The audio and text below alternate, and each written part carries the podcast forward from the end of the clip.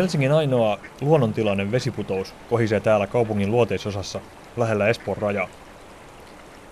Pitäjänmäen yritysalueella loriseva Strömberin koski on saanut nimensä täällä toimineesta sähkölaitteista valmistaneesta tehtaasta.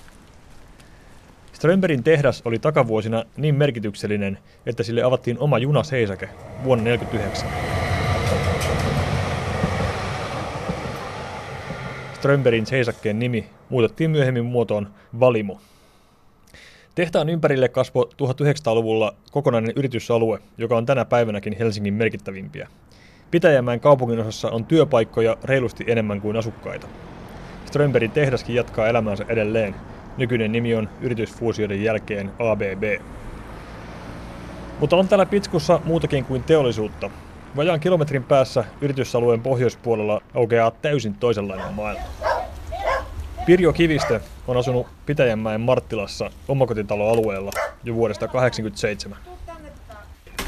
No me asuttiin silloin kun oli perhe vielä niin tuossa Lassilassa, kaksi huonetta ja keittiössä ja sitten ajateltiin, että jos vielä toinen lapsi tehdään, niin sitten tarvitaan suurempi asunto. Ja ihan sattumalta tultiin tänne katsomaan Anoppilaan mennessä tuossa joku sunnuntai ja todettiin, että aha, hinta on vaan rintamamiestalossa omalla tontilla 20 000 markkaa enemmän kuin kolme huonetta ja keittiö sauna siitä Lassilan asunnosta. Ja se oli sitten selvää pässilihaa sen jälkeen. Ja nyt on sitten oma kotitalo kumminkin verrattain hyvien palvelujen ja yhteyksien päässä Helsingissä. Tässä on varmaan ollut ihan hyvä asua. Tässä on ollut ihan hyvä asua ja palvelut on ihan kohtuullisen matkan päässä kaikki.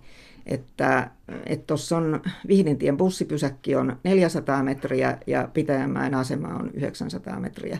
Ja nyt kun meidän K-kauppakin saatiin taas rempan jälkeen käyttöön, niin se on siinä, siinä vajaa kilometrin päässä. Että ihan, ihan hyvin kaikki. Kirjasto on vielä puolta lähempänä ja nuorisotalo, missä harrastan eläkkeensaajien kanssa joogaa, että kaikki tällaiset palvelut.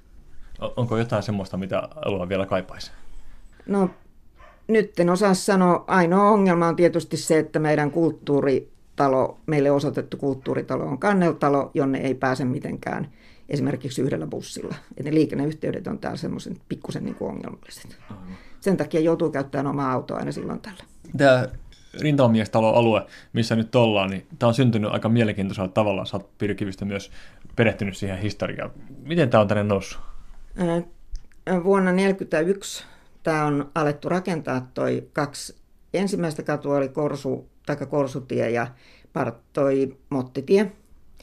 Ja silloin ruotsalaiset oli sodan jälkeen meille kerännyt rahaa, mutta sitten kun rahaa ei voinutkaan lähettää, niin sitten ne lähetti tämmöisiä pieniä talopaketteja, semmoisia matalampia taloja, mitä täällä on näillä kahdella osuudella.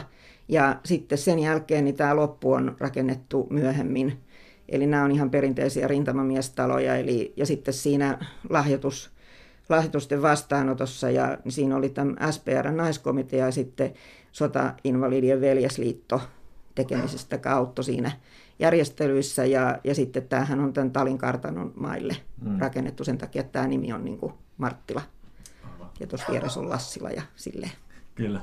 Ja hauska, hauskalla tavalla myös kadun nimissä näkyy tämä sota-ajan perintö.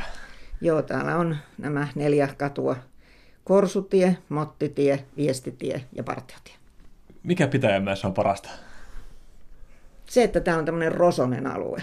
Eli se konkretisoitui aika paljon siinä, kun se, missä asuttiin silloin Lassilan puolella, niin se oli uuskerrostalo. Ja sitten tuntui semmoinen niin kuin täydellinen vapautuminen siinä vaiheessa, kun muutti tänne Vihdintien toiselle puolelle ehkä kilometri. Mm. Niin mä, yksi sosiologi selitti sitä niin, että nimenomaan kun täällä on vanhaa ja uutta aluetta, täällä on niin kuin kaikkea sekasi, niin sen takia tämä tulee semmoinen niin kuin lepposa olo, ettei tarvi miettiä, että meneekö kumisaappaalla kauppaan vai ei. Miten muuten, jos ajatellaan tota, Pitäjämään kaupungin osaa, minkälaisia asioita nostaisit täältä esille ihmisille, jotka ei tunne Pitskua sen paremmin? Tämä on hyvin mielenkiintoinen paikka. Tänne on rakennettu nyt viime vuosina aika paljon. Erilaista rakennuskantaa vieläkin rakennetaan, niin asuntoja. Täällä on myös aika paljon maahanmuuttajia. Et mä itse opetan pienessä, luetaan yhdessä ryhmässä maahanmuuttajanaisille suomea kerran viikossa.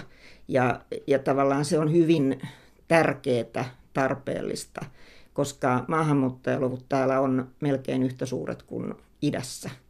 Eli, eli tavallaan se myös niin kuin osittain uhdist, u, niin kuin unohdetaan, että, että, mutta se on ihan mielenkiintoista, se piristää katukuvaa. No niin Pella, nyt sä pääset sieltä moikkaamaan, niin. Käydäänpä sitten Pitäjämäki-kierroksen lopuksi tutustumassa rakennukseen, jossa on tehty suomalaisen musiikin historiaa jo vuodesta 1965. Finvox studiorakennus sijaitsee Pitäjämäen yritysalueella auto- ja romuliikkeiden keskellä. Joo, se on aikoinaan perustettu tänne niin maaseudun rauhaan. Että, tota, että siihen aikaan 60-luvullahan tota, tämä oli niin kuin nousevaa tota, tämmöistä niin kuin teollisuusaluetta ja tuo Pajamäkihän oli olemassa, mutta muutenhan tämä oli vielä semmoista niin kuin kaukana keskustasta oleva alue ja tota, rauhallinen ja, ja täällähän on toiminut moniakin niin kuin musiikkialan yrityksiä, että tota, musiikki Fatserhan oli tuossa pitkään tuossa Pitäjänmäellä ja, tota, Joo. ja levyyhtiöitä on ollut muutakin täällä niin kuin toimistoja täällä Pitäjänmäellä niin kuin aikaisemmin, että nyt ne on vähän levinneet sinne sun tänne. sitten yksi. Risto Hemmi on työskennellyt Finvoxilla 40 vuotta. Hän on ollut mukana yli 500 albumin ja yli 30 elokuvan musiikin tekemisessä, pääosin äänittäjänä ja miksaajana. Nykyisin hän on Finvoxin johtaja. Tavallisena maanantai-aamuna talon 11 studiosta noin puolet on käytössä.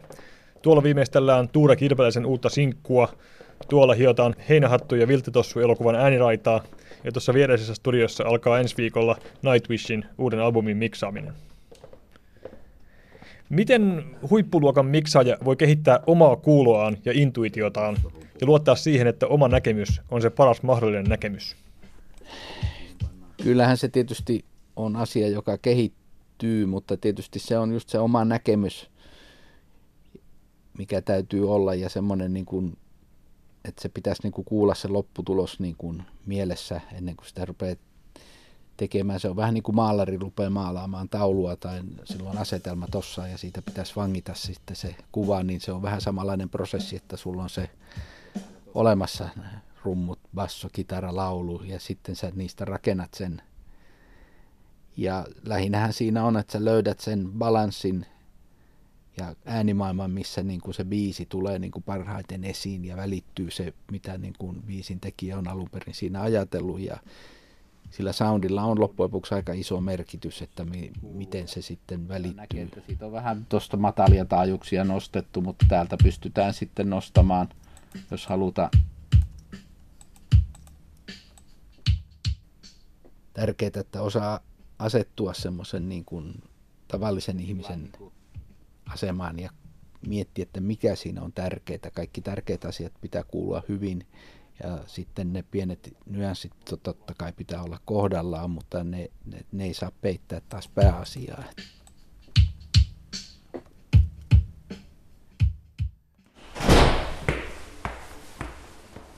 Näin päättyy kierros talossa, jossa tehdään musiikkia suurella luovuudella ja sydämellä, tarkkana käsityönä, yksityiskohtaisesti hiottuna.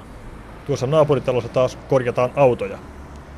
Musiikkiteollisuus on vähän huono sana, mutta aika hyvin tämä studiotalo sopii tähän suureen ja monipuoliseen kokonaisuuteen nimeltä Pitäjänmäki.